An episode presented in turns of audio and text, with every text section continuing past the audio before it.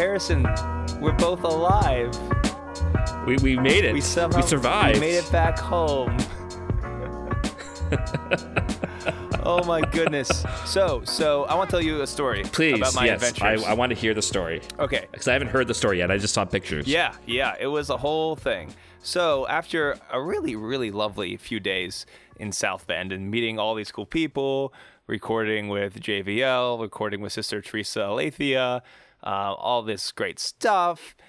It's time to go home. And by Monday, I was ready to go home. I want my own space. I want my own bed. I just want to get back to work, right? but it's snowing a lot. Uh, but you know what? I'm from Pittsburgh. I've driven in the snow before, and we talked. Your flight had been delayed, uh, but you're like, oh, And delayed. yeah, it had been delayed. But you, And delayed. you said something offhanded, like I'm pretty sure the snow where you're going isn't isn't so bad. And I was like, yeah, it's probably not. But it was bad. It was very bad. The snow on the roads, and I'm going like 40 miles an hour, which felt like a safe distance, uh, safe speed. And I'm just cruising along, and I see some red lights in front of me, and I assume people are just braking, but they're not braking. They are completely stopped. oh my so there's a semi in front of me, and I hit the brakes, and the traction control thing kind of kicks in, and I am not slowing down as much as I would like to. I would prefer to slow down much more than I was. So I'm like, okay, I have time to check my my right side. There's no one next to me, so I will go into the right lane now because I have a little bit more space. Not enough space. Still not slowing down well enough. And I like I do not want to hit this car in front of me. So I turn to the right a little bit more and I go down into a ditch. oh my god. So I'm in this snow ditch and take a few deep breaths. I'm okay. Airbag didn't go off. Very thankful. I look at my car. There's no lights or anything flashing on the dashboard. So after taking a few deep breaths, I realize I can move my car like straight forward and straight backward in this ditch. But I'm kind of stuck. I kind of can't get up this hill. But really, as soon as I had, I had gotten to the ditch, this very nice truck driver comes up to my car to see if I'm okay. His name is Nikolai. So everyone pray for Nikolai. And he has a very thick accent.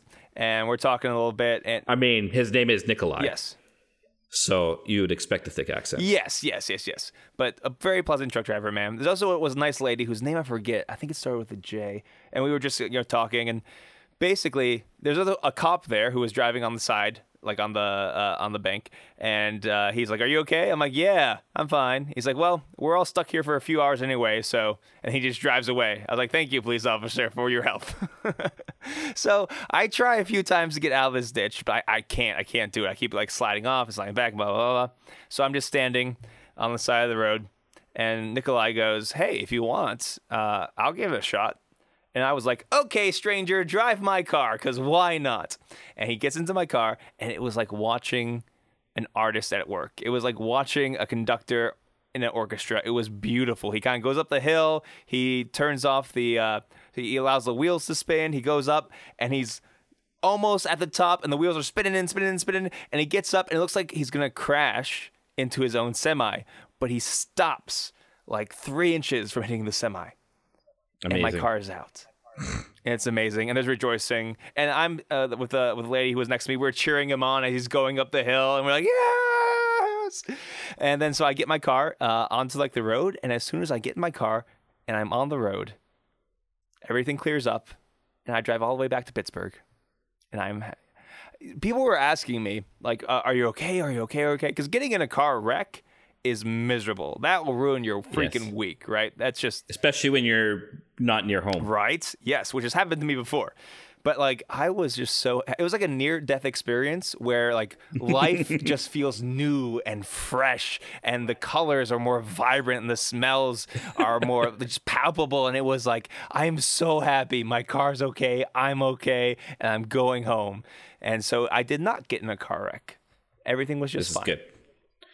I was going out for lunch with Jeff and JVL and stuff at that point when I saw the stuff on Twitter, and I was, and everyone was like, "Is he okay? Does he need to get back? How can we? Do we need to go out and get him?" And I mean, it's good that hey, this is actually a neat thing about social media is that actually people you can communicate with people all over the world and they'll find a way to get help. But you didn't need it. You just needed to talk to the guy next to you. Exactly. But also, there's another problem because after I realized that I was fine, my first thought was, this will make for excellent content. And I tweeted out before before I called my family. I was like, oh no. Because we all know Twitter is where your real family is. No, it's it's. I mean, I love I love I love the Twitter fan, but it's a little bit different. But I think I think if I had actually been like injured or something, I would call my family first. But because I knew I was okay, I was like, ha ha, ha Twitter content, yay, Because content is king. and everything And everything is content. con- Amen. yes. Speaking of which, Amen. welcome to Clerically Speaking. I'm Father Anthony. Speaking of content, Yeah. Okay, I'm Father Harrison. Yeah, I guess so. We got content Speaking of content, we're clerically speaking. What we speak is Yes. content. That was the best transition Yes. I've ever made. Thank you. It's the only transition you've ever made. Listen, really. listen, listen, listen. We've discussed this before. Neither of us are very good at this. So No, neither of us are Vic Mattis. no. So if you get like a solid B minus, that's a win. That's a passing true. grade. This is pass or fail for us. Okay. Yeah. So I too have I I too have a, a little a bit of a story as well because uh um yeah first it was an amazing time at, at the conference and it was I don't know it was a joy to meet some of the people who listen to the podcast and and had a great conversation with people the whole I mean I was on cloud I didn't I didn't want to leave Yeah. I kind of I kind of wanted to to stay and then God kind of heard my prayer Yeah, he did. It was like uh, Saint Scholastica and Saint Benedict. yeah Uh, that you. we had now okay before I go on about my my delays Uh-huh. what did we do on Sunday night what did we do on Sunday night? we went we went we went for dinner. We went for dinner. So you guys remember we recorded with JVL. So we did that Sunday afternoon. But Sunday night we went to Best Buy and we bought a a uh, not a Amazon Roku. a Roku stick. Roku stick. And we plugged it in and Father Harrison, myself and JVL, we watched professional wrestling. Yep. And you kind of didn't hate it, did you? I we watched three matches. I think. Yeah. So we watched. Uh, there's a match from NXT. It's a newer brand. We won't talk too much about this, so stick with us. So we watched an NXT match, and which I picked because of the background and the storytelling of the match. I thought And was that good. was my favorite match because I actually then cared about who won, even though I knew it was all fake. It's about friendship and betrayal and revenge. Yeah. And it was a slower match, but it was an intense one.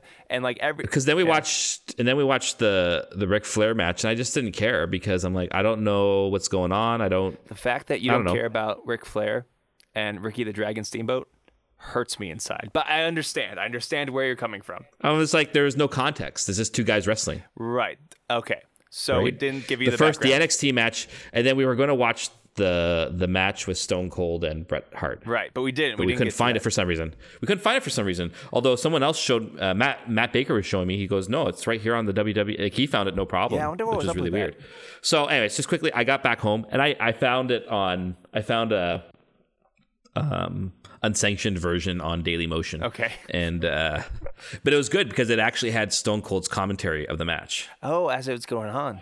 which was really I, I will be honest it was really interesting and it's like and the way they set up the match like especially with how Bret Hart is like kicking at Stone Cold afterwards Mm-hmm. after the match is already over um I was like yeah I could see how this is one of the best matches of all time It was great, and I know. and and, he's like and you'll see right here you'll see right here this is the this is the spot where where he takes the razor outside of his inner lip and because that's where he was hiding it which I'm like how do you fight how do you wrestle with a razor just hiding in your mouth you can do that's that if crazy you're Bret, the freaking Hitman Hart. can hit. And he cut so cleanly, and it was like just a surface cut. And but man, Stone Cold was bleeding like crazy. Mm-hmm, so it was an interesting match. I had to still. I'm like, I still think I don't know if I could invest into. Um, I don't know if I can invest into wrestling just because I only have so much time. Sure. But I don't hate it as much as I used to. This is was my goal. This is my goal all along, right? Because not everyone has time Okay. for wrestling. There's a lot of content out there, but I wanted you to have a healthy respect for this art form, and I feel like that's where you're at. Would you agree? Okay. Yes. Yes. Also, so, anyways, as a so- side note, Stone Cold uh, Steve Austin has his own podcast, and I know he's listening to ours because obviously he is. So Stone Cold, whenever you feel like coming on, whenever you don't have some time, or when you do have some time, come on, we'll have you on as a guest. Okay? You okay with that? I guess you could say he could stun our audience. oh, now I hate everything. Uh, real quick before we get to your second Okay. thing. Um, Also, there were I was at a fall retreat uh, for our, our young people in the diocese, and two different uh, teens came up to me and said they are fans of the podcast. And so, cool. hello, two different people who said you're fans of the podcast. I'm sorry I forgot your names. It's not a great shout out, shout out but I thought it was super cool that you listened. I know there was a teenage girl named Joe who was there because I'm friends with her mom, and I met them last summer at, Oh, in yeah, Washington, yeah. and she may she may have been one of the ones. I don't know. that sounds But I know she was at the she. I know she was at that retreat as well. Excellent. Um, her mom was telling me that she was at the retreat. Uh, so yeah. So anyway, so we were staying at Jeff Pojanowski. So really grateful to to Jeff and to Felix and Rhett, their two kids, and to Sarah, their wife, and their two dogs. Actually, this is a really amazing thing. As people may or may not know, I have a massive phobia of dogs. Mm-hmm. How did I handle the dogs while we were there? You did great. I was very genuinely proud of you. Uh, that uh, you did, and you got better and better uh, as they uh, as you got especially with Yeah. I think it's I'm trying to remember the dogs. I think it was Rylan, which is their fat Chihuahua. yes, and it is a And- fat chihuahua. Fat Chihuahua. And like he's like he was just like walking all over me. Like I'm sitting on the couch, he's just sitting on my lap, and he just wants me to pet him the whole time. And I didn't let him lick my face because I think that's disgusting. That's fair. Uh, but he want that's what he wanted to do all the time. So we got I got pretty good. So that was great. Anyway, so yeah, I got delayed. Um, so I, I went to the airport on Monday morning, and then the flight was delayed. And then the guy's like, "No, give it an hour." It might, and then it got delayed to like two o'clock. And I'm like, "No, I'm not gonna, I'm not gonna make my connections. I'm not gonna get home." So I phoned United, changed my flights, went for mass at Sacred Heart, sat in the pews, which was a nice little ra- rarity. I actually got to meet Amy Barrett, right, the, one of the people who was up for the Supreme Court justice Oh, yeah. position It was kind of neat at mass. And uh, JVL and Jeff and I went out for lunch with some people with Rick Garnett, who's a law professor at Notre Dame, and and then just hung out with Jess the next day. And then the next day, no, that night on on Monday night, I get a text from United. Your Monday, your Tuesday morning flight's been canceled. Just straight up canceled. Canceled. I'm like, I can't make my connections. So I finally got out on Wednesday. And when I was at the airport, I got some pizza soup for the flight home. Pizza soup, Deep dish pizza. delightful. Did you enjoy it? Was it good? Yeah. It was okay. I've had better in Chicago. Right, right, right. Uh, it's air, it's airport food, right? Right, so, um, but it was a great time. I'm really grateful to Jeff and his family for hosting us. It was a really, I don't know, it was super restful. Yeah, that's good. It was super restful, and uh, and all the people at I, we I think we should shout out all the people at DCC who made the whole time possible for us, who were super generous towards us all to coming out and uh, to hang out with all these people. It was I I'm going. I've already booked off the weekend next year to go. Yeah. Oh, great, great, great. Yeah, because it was. It was a wonderful opportunity. It was something I never expected to do, and we got to do it. Uh, just to, it's not just yeah like it's not it's not just like a it's not your usual academic conference right like this is an experience of communion this place it was what it was it was you're going to these lectures but you like you and you saw it in the way people were talking these are not people who just care about ideas they're also really living their faith absolutely. Like Stanley Hauerwas's lecture on Friday night was all about his experience with L'arche and people talking about questions and their experience with, and you're just like, oh my gosh, these people live the gospel and care about ideas, and it was really beautiful and it was amazing. And then like having the dinner party at Jeff's house on Saturday, like I was just like, I don't want to leave. So God gave me an extra two days, and I was very grateful. Mm, Father Harrison, you just Yes. mentioned uh, academia. You just mentioned friendship. You just mentioned living Yep. the gospel. You just mentioned Uh-huh. dinner. All of which were near and dear to the heart of our patron, Thomas Aquinas. So now it's time for the Summa Tweetologica. Summa Tweeta. Summa Tweeta. Summa Tweeta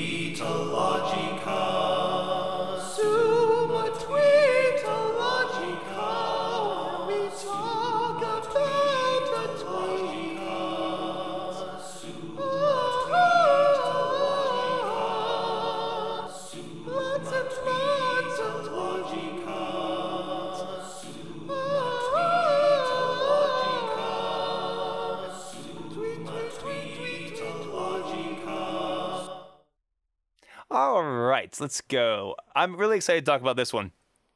Our uh, uh, friend of the show, Ethan Stuyve. Stuyve. Very good. At, Did you see quick, quickly before you mentioned? Did you see Caitlin's uh, tweet yesterday about how she's introducing her husband to different podcasts? no. And she said she's saying to so Alex, this is the This is- crunch, this is- and okay, they good. Yeah, and she goes, "This is the crunch," and um, they just talk about clerically speaking all the time. Wow. Amazing. I mean, that's probably the best content they can possibly produce is just talking about our stuff. Exactly. Uh, exactly. Yeah, so sorry. Ethan says if you use your phone or headphones to ignore people around you, whether you're on the street, in the store, or at home, you probably need to bring that up in confession. Hmm.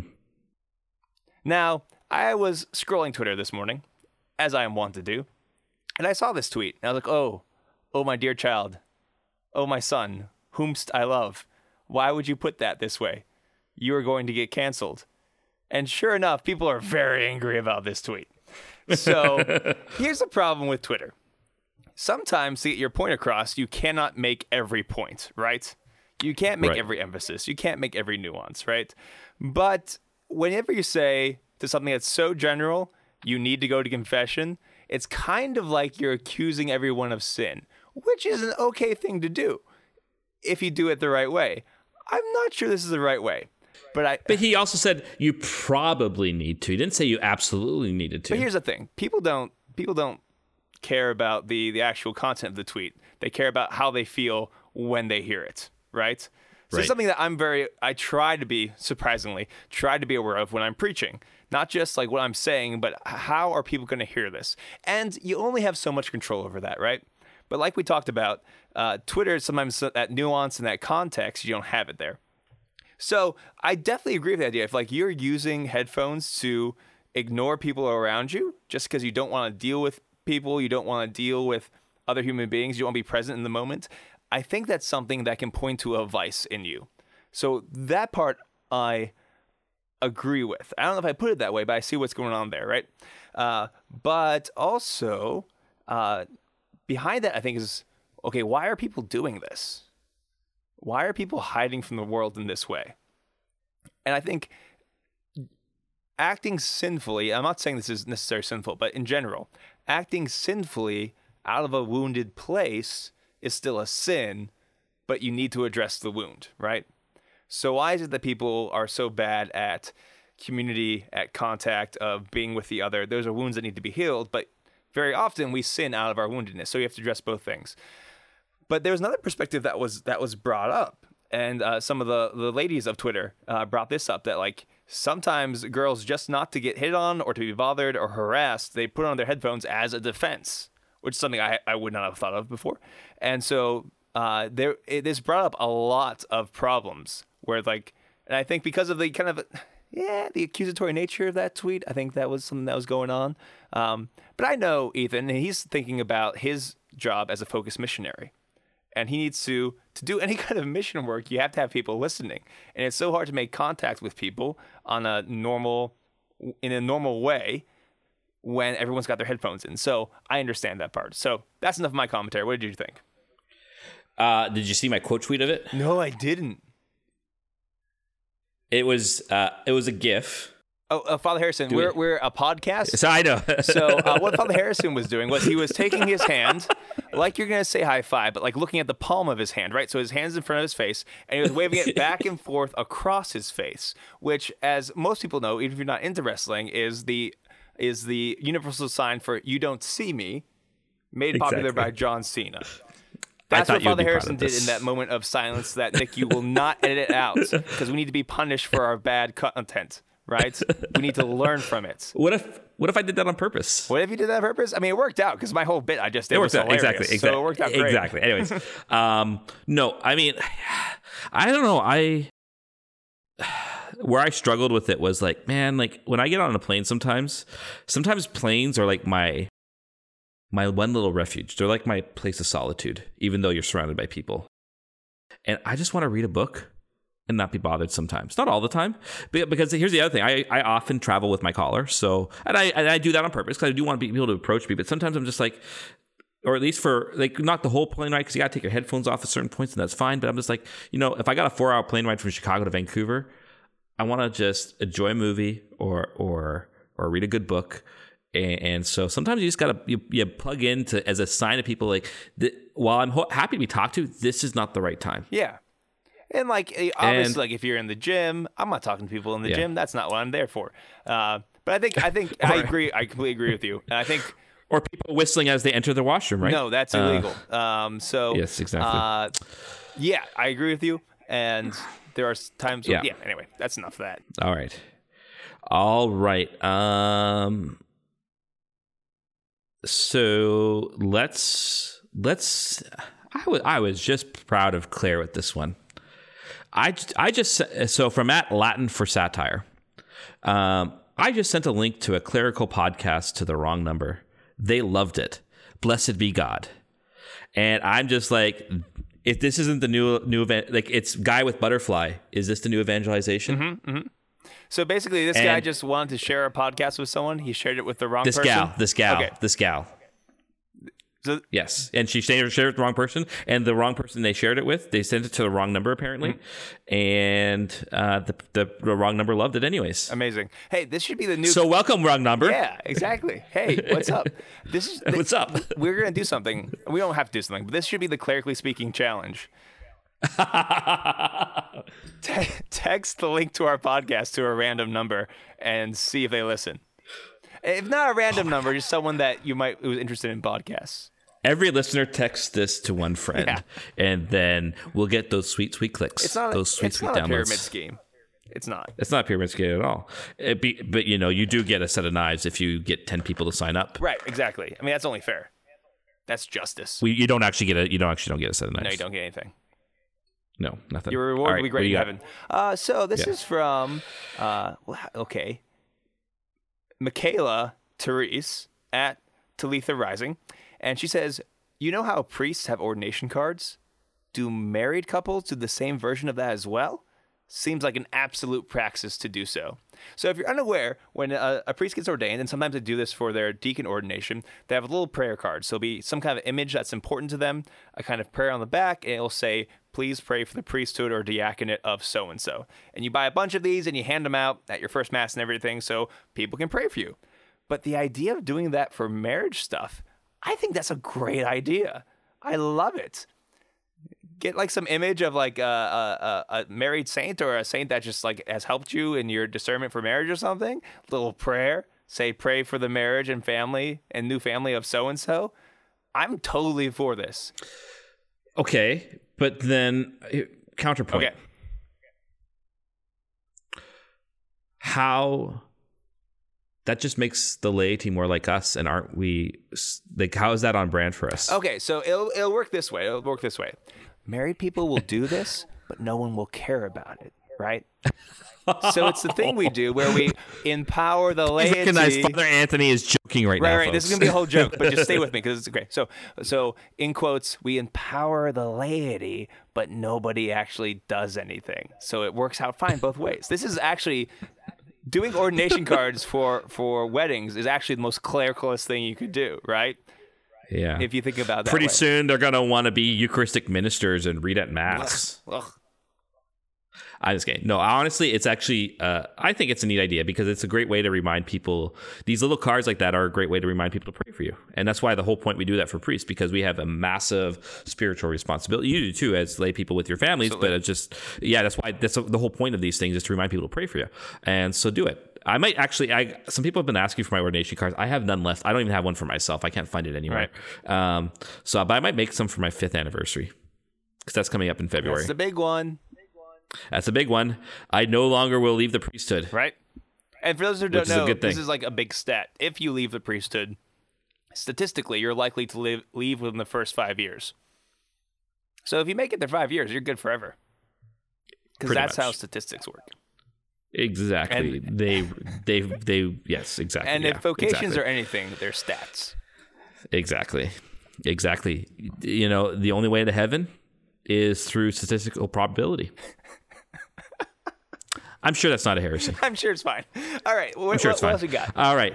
Uh, well, uh, from uh, uh, Father Patrick Hyde, OP, uh, at Father Patrick OP. Sunday, the bacon for our parish brunch was cooked under the HVAC intake, leaving the church smelling of bacon. Yesterday, I burned incense in the church most of the day, which left the church smelling of incense and bacon. My greatest pastoral achievement and gift. And I gotta say, I mean, I don't even know why I'm a pastor anymore. Right. You don't deserve to be one. I don't deserve it. I mean, this this is everything. To to give your people everything. these like because that's just a beautiful symbol of nature and grace, isn't it? Amen. Like the incense lifting our minds to God, but also the smell of the bacon reminding us of the good gifts He's given us. This beautiful. I was almost thinking of it uh, the I was almost thinking of it the other way around. Really. Okay, yeah. So like bacon's Bacon's a grace because I mean, and God God did say you know eat it all. So it's actually graced now by God. That's so really, the bacon's the grace. amazing. Maybe it's all grace. Maybe Mm. it's all grace. Uh, but um, and the best thing is because the church smells like bacon, those who can't stand or the smell of incense, it's now kind of blanketed with the bacon, and so you won't have to you won't have a chance to complain about incense anymore. Now, I just assume this is something that's already done in Texas because they're all about smoking bacon and brisket and stuff. Do they not do that in giant thuribles? If you're if you're a Texas priest, let us know. Like, what? Don't you just use thuribles to smoke the meat? Or like a southern priest. Like I'm thinking, like uh, I know we have a few people who live who live in Nashville who listen to the podcast. They barbecue's a huge thing in Nashville. I mean, it is Nashville. So, like, who makes the best incense bacon? That's what I want to know. Because there's always there's always big arguments about who has the best barbecue, and the best barbecue So for me you- is whatever is is free and in front of me. That is the best barbecue. Okay. Um, Question. Uh, you know how incense? It's always like little grains and stuff like that. So then, would bacon incense be bacon bits? absolutely, it would be brilliant. I'm just saying. I'm not. I'm not saying I've just come up with the greatest idea ever, but I think I've just come up with the greatest idea I think ever. that's what happened. Yeah. Cool. Alrighty. Um, before we go into our next Uh-huh. segment, just I think a couple more shout outs from DCEC that I forgot about. You know, because we met Adam Matthews. Oh, yeah. Right.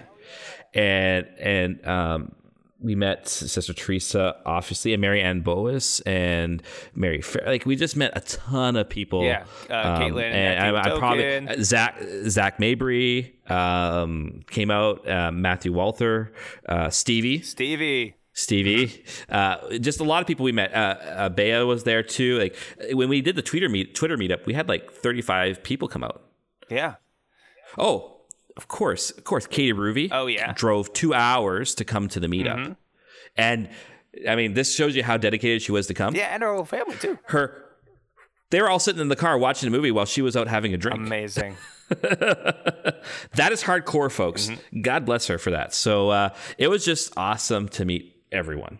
And I'm really grateful for that. So I just want to make sure. I, I'm hoping I didn't forget anyone. Oh, we but definitely I did. think that's There was some random did. guy I met So- in the parking lot. I was leaving just to go back to the house, take a nap, and some Yeah. guy in the parking lot, he was going, I think, just to interview for music or something. And he's like, "Oh, hey, Yeah. I heard you were here. I listened to Clerically Speaking," or or maybe it was just Oh, on cool. Twitter. And I was like, "Yeah, awesome, cool." Yeah. So like we met so many And people. oh, oh, and Gunner. I got God bless Gunner. After he listened to our Mother Teresa Mm-hmm. He went and volunteered for nine months with the sisters in San Francisco. That's um, that blows So my God, mind. God bless you, Gunner, and God bless you in your final year of studies as you enter deeply into your discernment. And it was just awesome to meet you and to meet everyone. And we can't wait to be back. But all of those people are but but grains of sand, dust falling through your fingers, are insignificant. All those people we mentioned are nothing compared to who we have as a guest on the show. And Mhm. does this does this mean a new bumper? It definitely does. So we have to make sure we text Nick right away because I think we gave him the heads I- up. It's been a while. I've just I I texted him while we were recording. Good, perfect. So we got to hang out with, meet, and she was on our pan- panel, Sister Theresa Aletheia, and we got to interview her. So it's great. We got to She's interview wonderful. her, and we got to hang out with her all week. Yeah. Oh, and her and I got crowned by Caitlin as kings and queens of Twitter. Finally, we actually got even got crowns. Beautiful. So yeah, no, uh, Sister Theresa's awesome, and we had a great week hanging out with her, and she was just a ton of fun, and it was a real blessing to spend time with her. So Here we go. And now it's time to. Remember your dad.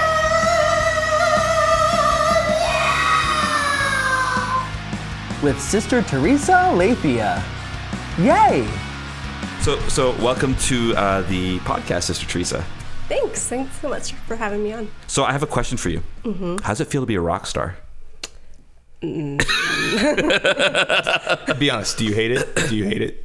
I I don't consider myself a rock star. It doesn't matter what you consider yourself. you are objectively at this conference a rock star. You guys are too. I mean, yeah, yeah, yeah, yeah.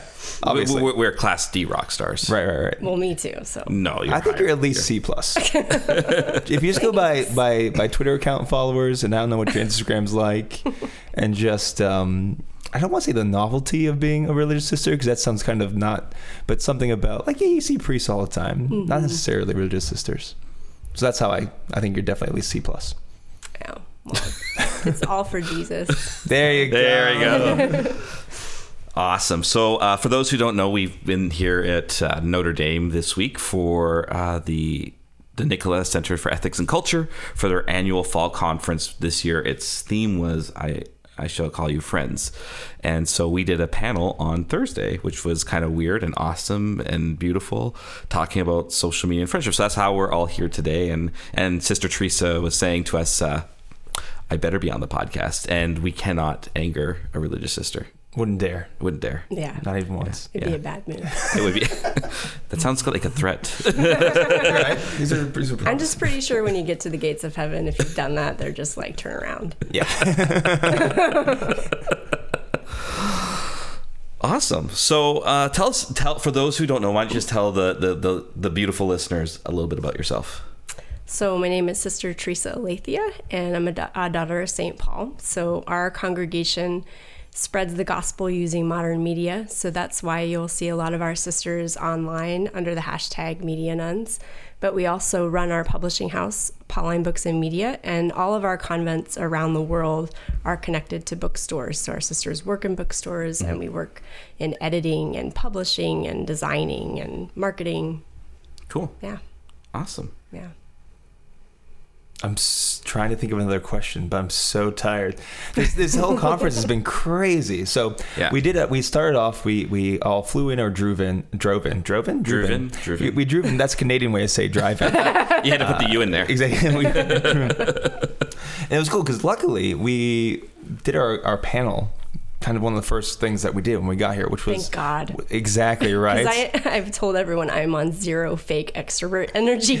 like I just don't have any more in me. exactly. So we were able to get get that all done. I think we sounded like we knew what we were talking about. I think so too. Did I was very proud of us. Yeah, and people kept on coming up afterwards um, to talk to us. We met a great priest from Rome at the College of Communications. Had a great discussion with him about all this stuff, and it was, uh, it- yeah, it was. It's been weird. This is this is all weird, like, isn't it? It's It a neat is weird. opportunity. Like when you when you I don't know when you discern religious life, I assume when you discern priesthood, you think of like the basic religious life priesthood things. Yeah. But like the Lord also puts these really neat opportunities to like mm-hmm. Yeah. go to a conference Yeah. and meet all these people, and you Yeah. don't expect that, but every once in a while it kind of comes along, and it's it's nice. Yeah. So just I guess again for the listeners, just so people know how this kind of came about. So Jeff Pojanowski, who's a law professor here at Notre Dame, The great Jeff yes, Pojanowski. who has been also known as Pojo to his Pojo, students. yes. Yeah. Yes, we've we've and he's been a great host to us this week. Uh, Father Anthony and I have been staying with him at his house with his family, and that's just been awesome. We had a great. Yeah, but real quick, so like we never met Jeff in real life before this, right? we're- According, so yes, that's true. And he just like come into our house, live with our family for a few days. Has this not happened to you before? Has this not? Uh, I'm trying to think. Probably not. It's happened to me a few times now. Yeah. Or Where I've people just, gone into people's houses. And I'm like, I mean, a as like Friar Nick, I've not been axe murdered, Right. So this is good.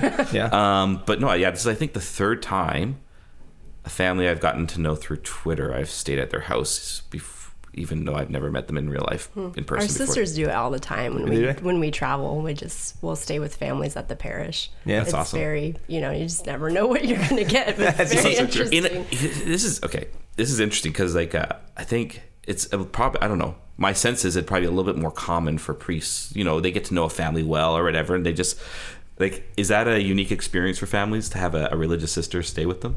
It is. So it's interesting when we're traveling. We're, we're always we always get home from our exhibits and we're super exhausted, and the families are like, "Let's have a conversation for five hours," and we do, and they're wonderful. Yeah, and, yeah. Right, and we make like lifelong friends that way. Yeah, yeah. But it's super fascinating because we do it all over the U.S. So Right. you you meet fam- like once I stayed with a family who the guy the the father in the family had literally made a lake by himself. He Wow. had made a man-made lake outside the family's house and built the family's house. So you just walked out and there was a lake there. Huh. I mean, that's just I didn't even know people like that existed. Right, right, right.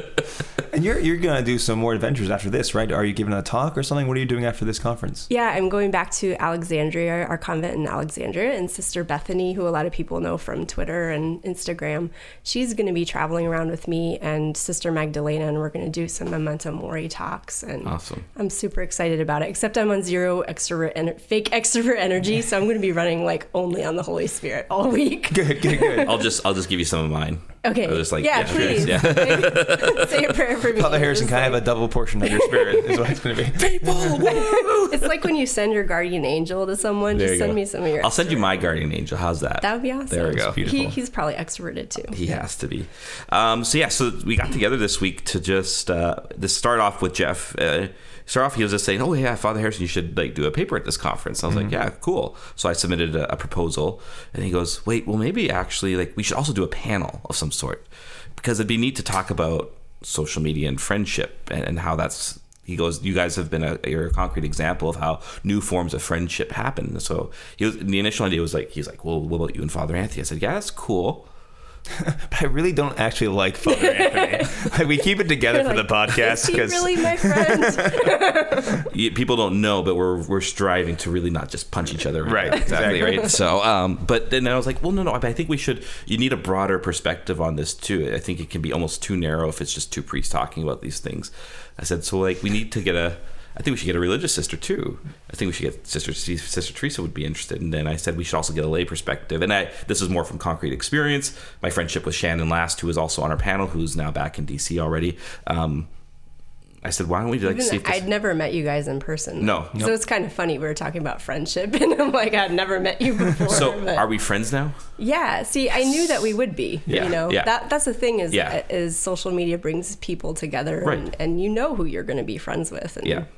In person or online. And I think that was like one of the most valuable things about our presentation was we were the only people there talking positively about social, media. right. Really, it was so negative in, in the other panels that I went to. Yeah, but that's because they were like 90. Well, yeah, Lester McIntyre talking about Facebook. Yeah. So for those who don't know, Alasdair MacIntyre essentially was subtweeting us in Right. his talk. Yeah, he- even though he had no idea who we were or that we were talking, but uh, he was pretty negative about the possibility of friendship in general, general, which yes. was yeah, very interesting. yeah, he seems like a bit of a he's a uh, he has some interesting things to say, but I- I'm like you could see he could be a bit of a curmudgeon in a way. Mm-hmm. which I appreciated. I loved Yeah. it. Yeah. Yeah, So here's the thing at these conferences. So if you've been, it's the same thing that happens in high school. It's the same thing that happens in college. It's time for questions, and there are certain people, and if this, if it's, if you are this person, you need to stop. You need stop doing this. But instead of asking a question, it's your time to perform in front of everybody or to demonstrate what you think is your great wisdom and insight. And it was great because Alasdair MacIntyre was having none of it. This poor fellow, this poor fellow who uh, asked the first question, he asked some sort of question. And Alasdair MacIntyre basically said, "That's not a good question. I'm going to answer a better one for you." So he's he's crushing the guy while allowing him to save face. So you know, Yeah. but then the guy pushes back at the end of his answer and he says, "You just don't understand the text," and that was it. And he just got destroyed. And I, so I really liked that because Yeah. if you step up to a microphone, you should be you should. There's consequences to our actions. Yeah. and I That's appreciate true. that. Yeah. The I though I've been very grateful. You're right about the performing thing, but I've also been very grateful that I've never heard. Uh, well, this is more of a comment than a question. That's true. because That was that is the thing everyone hates at a Yeah. conference. You almost want to go up. Like I was this joke. I was like, I want to just go up and say this is more of a comment than a question. Question. Let everyone groan and, and then actually just ask a question. Yeah. But I think uh, uh, Yeah. again to a, a more serious point, uh, it's an interesting thing. So we we are more positive about the social media Mm-hmm. thing because we've experienced it and experienced objectively good fruits, and not Mm-hmm. a few. I think we experienced a lot, and it makes you makes me wonder uh, how much does that apply to other things too. So like, well, let's say that social media was this this mark of the beast terrible thing, right?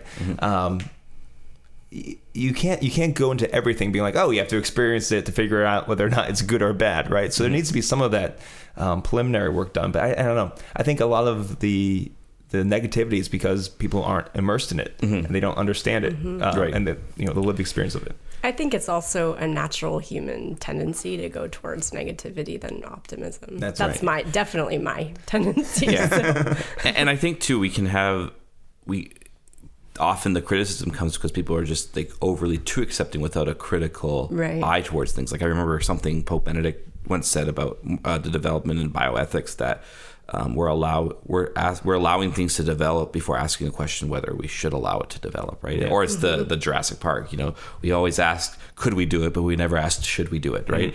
And and I think that that's always an important moral question to ask. But I think that's why I think we need to be careful to to I guess like I guess yeah the the, the negativity stuff. In the end, it's like I'm, I'm here. What I'm hearing is like you guys essentially think this should be destroyed, but it's not going to be. Right. Right. Yeah. It's- I also I've learned a lot from our founder, Blessed James Alberione, because when I first um, started coming to our congregation and visiting, I was pretty much a luddite. Even though I worked in IT, I didn't have a cell phone. I was really kind of anti-technology. Mm-hmm. And he has prayers where he praises God for television and Hmm. radio. And I refused to have a television. I never had a television. I was just very, and I was like, praise God for television. I mean, please. Praise God for the devil's tabernacle.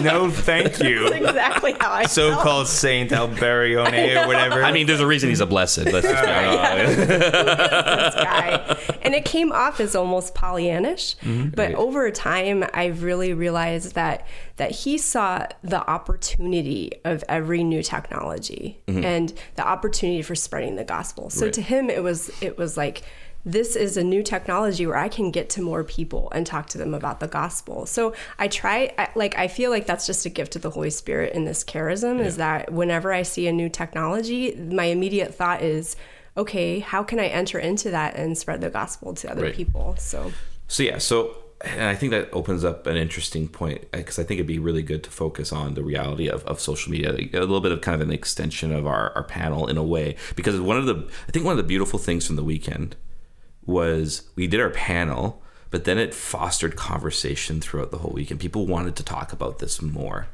um, especially Father Jordy from, from Rome, right? Like he. Like I remember yesterday at lunch, he seemed really eager to come and sit down. He saw us. He's like, "I want to, can I sit with you?" I'm like, "Yeah, yeah." And it was a beautiful conversation because I know he has more hesitations, but he also he's not trying to like stick his head in the sand and say we Right. can't. We have to. He's actually saying we got to be there. yeah. And I think the in, the conversation has to go around. Okay, what is the Christian response to this? I think a lot of the reason there's the negativity is people only see the negative data, right? Like we know for Twitter, algorithms work that they tend to promote the more divisive content than the positive bridge building content. Mm-hmm. So how do we? How does a Christian like? How do we start to form? And this is like your your point, Father mm-hmm. Anthony, at the panel too, right? That we need to start kind of creating like social norms for social media mm-hmm. that and that we have to start encouraging and training each other in virtue in this new medium um and because it's a different medium it's not like television or anything like it's this is also a social space like you said Yeah. like for pope benedict it's a, it's a digital continent or the new agora mm-hmm. this is a place where actually encounters actually happen Right. so how do we yeah how do we how do we start to approach this in a christian way mm-hmm. Yeah. I think that's something that that needs investigation Mm-hmm. and study and mm-hmm. yeah. I'm not sure how much uh, though, because I think we kind of have the answers. I think there's a temptation to blame too much the media and not not us. And this is um, so part of what I was trying to talk about is that, um, and this is uh, two big things I think came across in our panel. Uh, one is the dynamic between our embodiedness and the embodiedness of communication. And how that works or doesn't work with different forms um, of, of media, and then uh, the other thing was basically how all communication is is mediated somehow, right?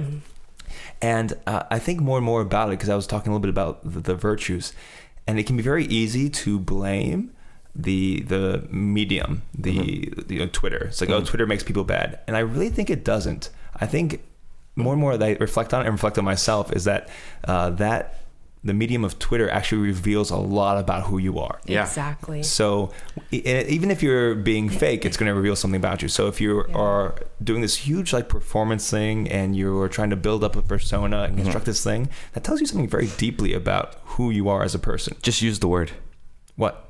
Authentic. Yeah, I refuse to. I refuse. you to. just did though. Did I? Dang it. Um, yeah. So you're. Yeah. al- You, I mean, just to dive into that, you you are always authentic online, and the, there's a cop out saying, "Oh, I just get you know riled up on Twitter." It's like, no, you you get riled up, and when look at what happens to us when uh, we remove certain. Um, helps to virtue. So a lot of times, I forget who said it, but it's much more easier to be afraid of the person in front of you than to be afraid of God, right? Right. Because if I if I start yelling at sister right now, there's gonna be consequences for me, and they will be terrible, Just right? hit you with your rosary, man. right, exactly.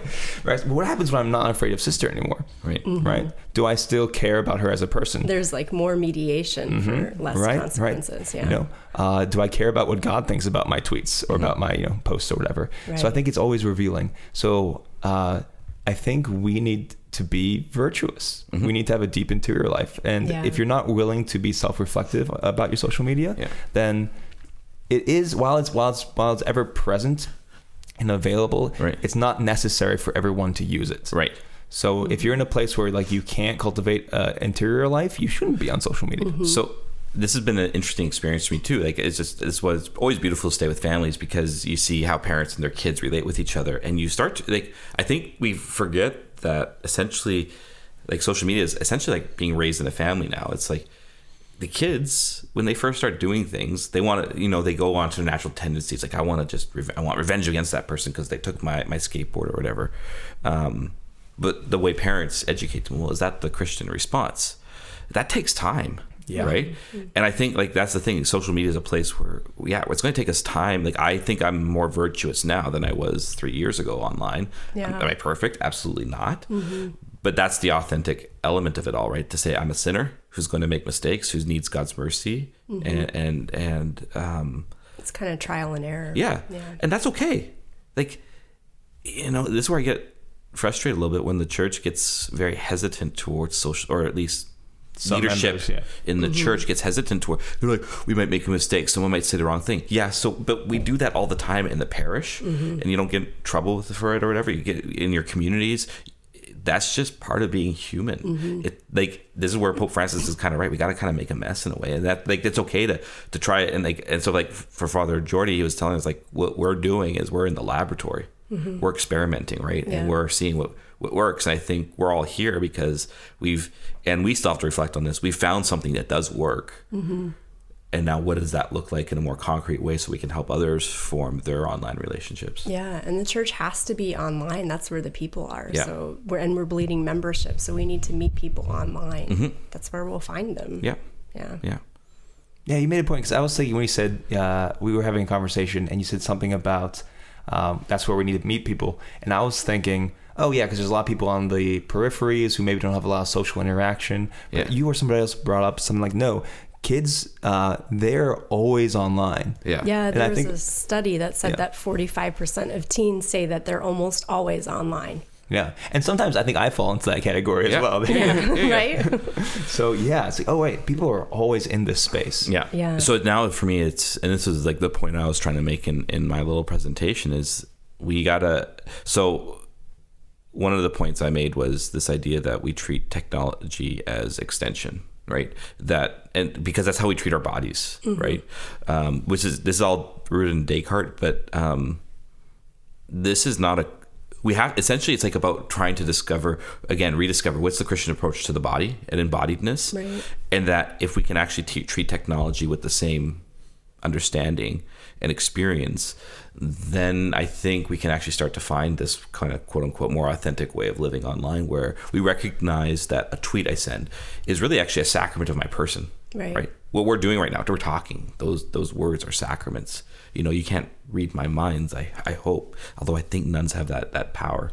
Um uh but we you, you can't you need words to communicate that to know what's going on in my mind and and um it's the same thing with a tweet I think that's true for online and in real life. Yeah. It's like if you don't have a proper Christian anthropology or understanding of your body and your human person, then then it leads to lack of virtue. Mm-hmm. Absolutely. And so, so social media kind of uh, shows that Right. that lack. Absolutely. You know, more so that than in person relationships. So so really, it's like a um, it's kind of a diagnosis of, Yeah. of the interior life of people. Absolutely. Like I've always said that, you know, it, studies say that we're bleeding membership, and, and it's true that we are, but we're also living in a time where people are more comfortable saying, I'm agnostic, I'm atheist. Yeah. And so, in some sense, I, I think the, uh, the the Pew Research um, surveys are really just revealing what what may have already been there, but people are just comfortable saying it. I think social media is similar. It's like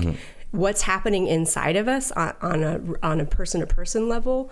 Social media just kind of illustrates it in this very just. I mean, it is disturbing Absolutely. the way that people behave online, but that just shows us what's happening inside them. Yeah, and, and again, and the re- the reason they're they're acting this way is is they see they're not seeing social media as an encounter of persons, mm-hmm. but as a tool to express myself, Right. which is not the Christian vision of things. and the, um, it's very utilitarian Yeah. how I express myself, how the other person is supposed to like everything I do or retweet it or whatever. And and I can I find myself doing that sometimes. Like when I, I'll get lots of people asking me questions, and I have to remind myself, this is a person. I- Yeah. I'm feeling irritation right now, but there's a person on the other Yeah. end of that, and I, I try. And I don't always succeed, but to really keep that in mind when I respond to them. Mm-hmm. But then, you know, when you are getting irritated, I think you would agree it's okay to just block everybody, right, sister? I mean, I'm not as extreme in that philosophy, but Oh, good. I, but I definitely think like blocking is totally okay, and yeah. I do I do it frequently because Yeah. people can be very inappropriate. yeah, I was. I was. Uh, oh, by the way, our, our panel will be posted on YouTube, so uh, we'll we'll make sure to put out the link to that once it's out. But I was that was actually for me when we were doing our discussion points at our panel. I, that was the part that really shocked me when you were sharing about like some of the stuff you receive. I was just like, what? A lot of our sisters do. Yeah. Really? And Like I- that, that's just, I mean, I find that just repulsive on on a, and repugnant on a Mm-hmm. multitude of levels. Obviously, that people would feel this that this is okay to do with a religious. I mean, that people should. I mean, it should be repugnant that people feel this way with towards anyone, Mm-hmm, but that there's the extra dignity of of the state of life you've chosen that you that people like. I just ugh. I I do think, and just for people who are listening, um, basically I shared that uh, sometimes we get we get not only hateful things but sexual things Yeah. or like people hitting on us or whatever, and sometimes they don't realize we're nuns, but most of the time they do. um, and I, I think part of that is just being a woman online. Yeah. That that women get more of that nastiness. Absolutely. But I also think that uh, because this is our charism and this is what we're called to do, there is a spiritual warfare aspect of Absolutely. it. And I I experienced that immediately when I when I started doing things as a postulant. It was just like there's a spiritual attack here that's happening, and so our sisters kind of support one another in kind of looking out for you know different people who are acting creepy or inappropriate and warning one another and but but also supporting one another when we uh, accidentally open things Right. and you know yeah some of the things that you can receive are truly disturbing. That is really yeah. Yeah. So do you get like do you have open DMs then or well instagram you have to okay? so, so that's probably which is yeah i don't i don't in twitter anymore for Right. that for that reason Yeah, yeah, yeah. because i kind of just need to protect myself from some of the things Right. So how do you Um, like? How do you like? So then, do you just sit down with your sisters and just say like, "This happened today," and just need to process it, type of thing, or Yeah, we'll just kind of process it with Yeah. one another, Yeah. or be like, sometimes sisters will, will say, I, I got a strange message from this person, and, and they were talking about you, and you know. Right. so we'll kind of just pass around information about whether, yeah, that's beautiful though too. Like, and again, that that's that's where friendship and community life really supports you. Like that, you guys have this safe space where you all understand the work you're. Each other i know not every sister's on twitter and instagram as much as some of you are and, and Yeah. but that you have this space everyone knows this is the work we're, doing. we're doing kind of forming one another. Yeah. Because in formation, we were formed by sisters who, who weren't so much online and didn't know so much about it. So Right. we were, it was kind of a, a we would talk to one another about Right. that, that Right. because we're media nuns, but we don't really like, we are kind of forming ourselves in this, but Mm-hmm. we also know that the Holy Spirit is helping to form it. And so the Holy Spirit has been so active in our relationships with one another, but also in our presence online. Like Mm-hmm. just the fact that I have as many followers as I do and other sisters do, and people are interested in what we're saying. Like I think that's just a work of the Holy Spirit. Mm-hmm. absolutely. It's just amazing. It- even the whole memento mori thing, Yeah. it was just. I had I all I did was tweet about having a skull on my desk and Yeah. and from there it just like took fire and It's then crazy, eh? the minute it like took fire I was like Holy Spirit like you're doing something and I have no idea what it is but I'm just along for the ride really Yeah. this whole thing I've just been along for the ride and and that's something that Pope Benedict brought up in his thing on on world communications. He says ultimately this is a work of the Holy Spirit that it's you know you're out there just doing your thing and it's going to bear fruit that you can't possibly foresee, right? Yeah. And I think that's an experience for all of us. Yeah. That we we I don't think any of us ever foresaw Yeah. this ha- like two years ago. I don't think any of us would have thought this this moment Oh, no, would be happening not at all. because of Twitter, Yeah, right? yeah. And it, it's I think it's a proof and a sign of, of the work of the Holy Spirit, um, or and like for us this podcast too. All of this, it's like Yeah. you know it's God's work because you did nothing to chase this. Like this is not we're not out there to gain follow. We're not trying to gain more followers. We just want to just do our thing, and suddenly it's that is that is the work of the Holy Spirit, and it's because I think we're trying to enliven in people their desire for God. Yeah.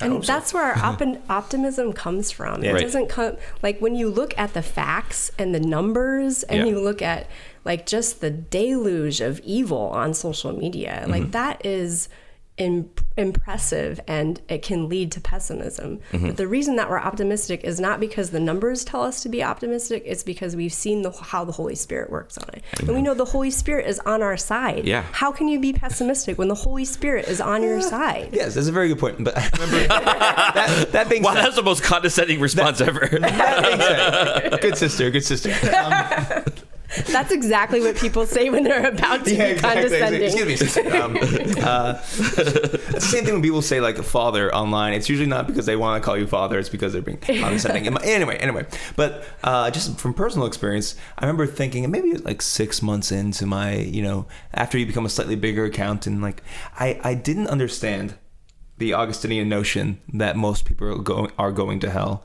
until I came to Twitter. I was like, yeah, this makes perfect sense. People are garbage. Most people are terrible.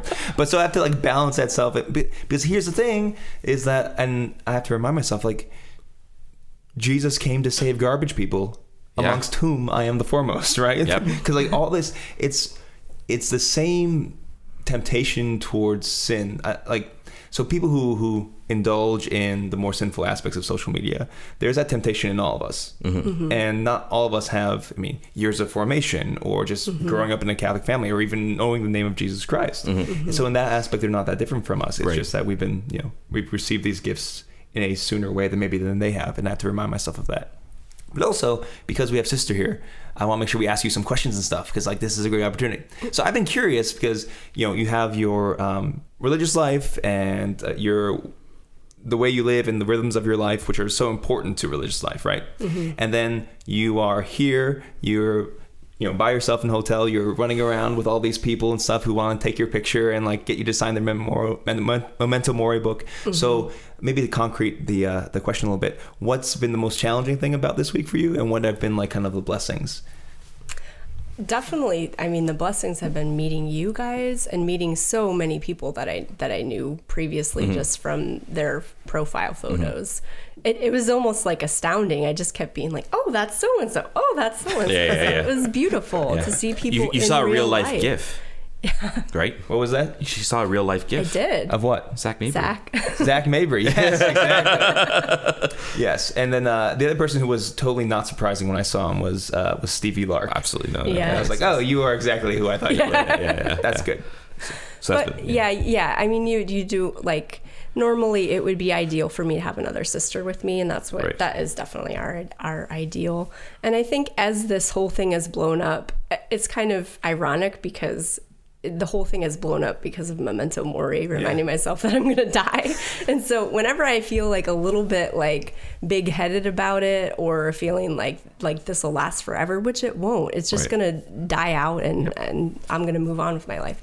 But um i i just remind myself that I'm going to die. Like really, I like the only reason I am here is because of Jesus. And some mm-hmm. and and to be honest, like when I entered into the swanky like hotel room that they it's- so it's nicely nice. put It's me nice. up in, I I thought this is very nice, but you know, I would rather be back in the convent. I would rather be with my sisters. I would rather be with the stale food in the pantry. Like that's just I love my life. I do. that's and good. when I come to these things, it's almost it's it's difficult because I'm leaving that life that I love. Right. And, but but whenever I pray about it, I just hear Jesus saying to me, "I am with you." Like, Yeah. and we have that on all of our chapel walls.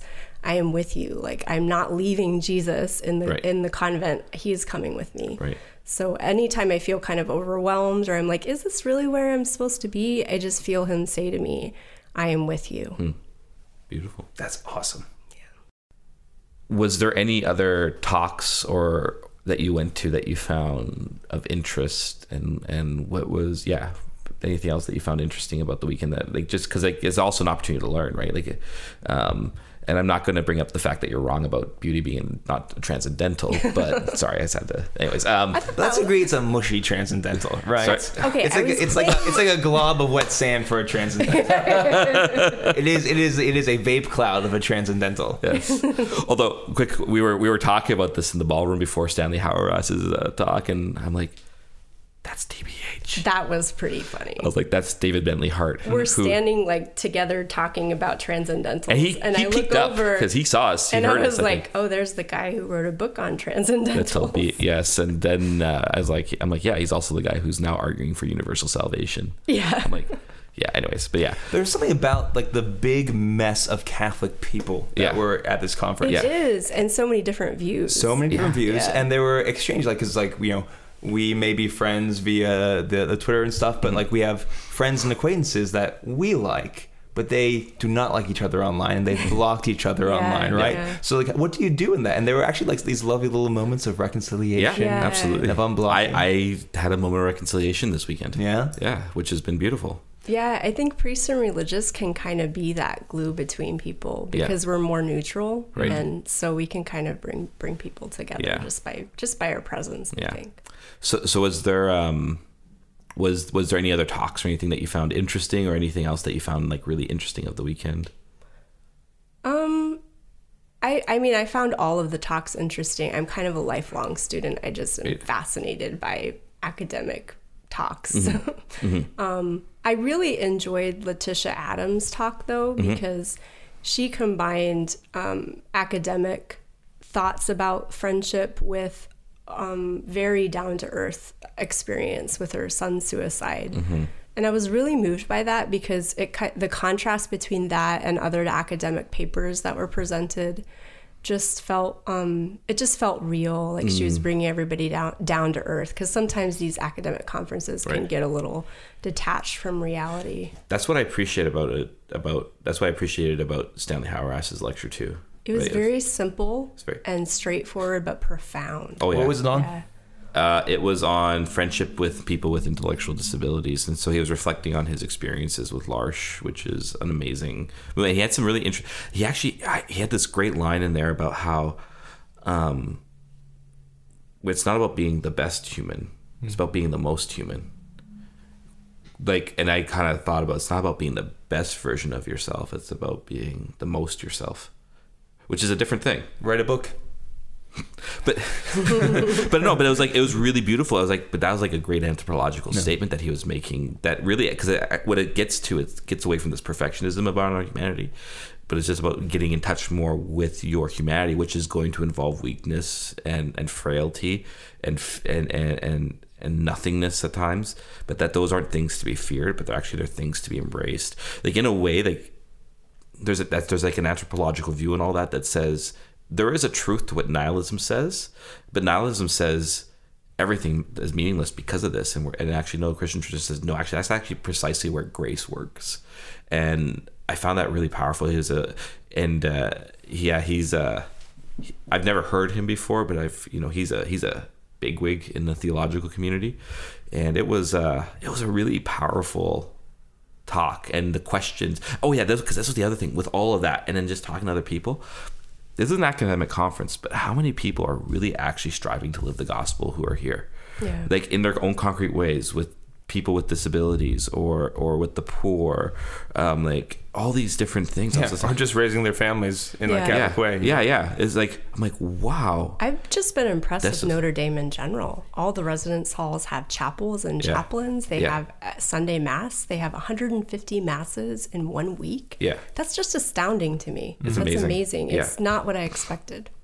And the It's very basilica's alive gorgeous. and vibrant. Yeah. Yeah. Yeah. Well, you, Father Anthony, do you have any highlights from the week or any talk highlights? Uh, no, because I, I slept through MacIntyre's talk because I was tired, not because it was boring. Uh, and then I went to the one uh, literature and friendship, which which which was good. I was a literature geek in college.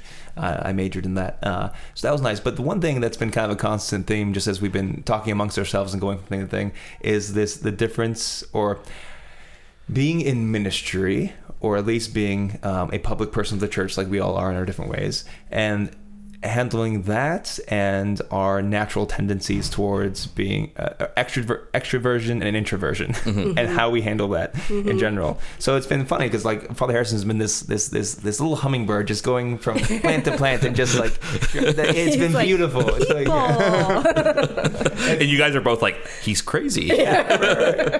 and so um, uh, it, it's funny just noticing the difference in in because sometimes we can uh, I think convolute a little bit the differences between um, introversion, social anxiety, because those are different things. A lot of times they go hand in hand, which makes it confusing.